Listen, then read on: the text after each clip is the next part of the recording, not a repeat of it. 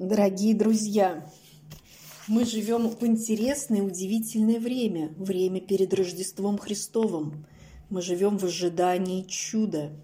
И поэтому сегодня мне очень хочется прочитать вам стихотворение необычное, стихотворение Николая Гумилева «Рождество». Написано оно в 1911 году. Месяц стал. Ну что ж, охота? Я сказал слуге, пора, нынче ночью у болота надо выследить бобра. Ну, оскаблясь для ответа, чуть скрывая торжество, он воскликнул. «Что ты, Гета? Завтра будет Рождество!»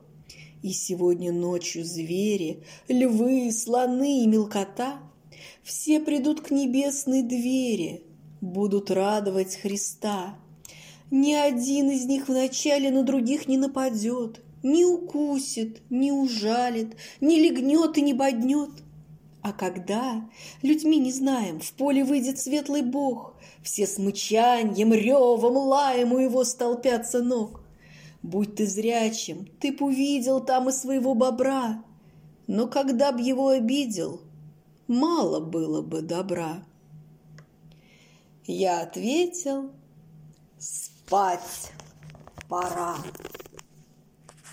Очень доброе, очень красивое стихотворение Николая Гумилева.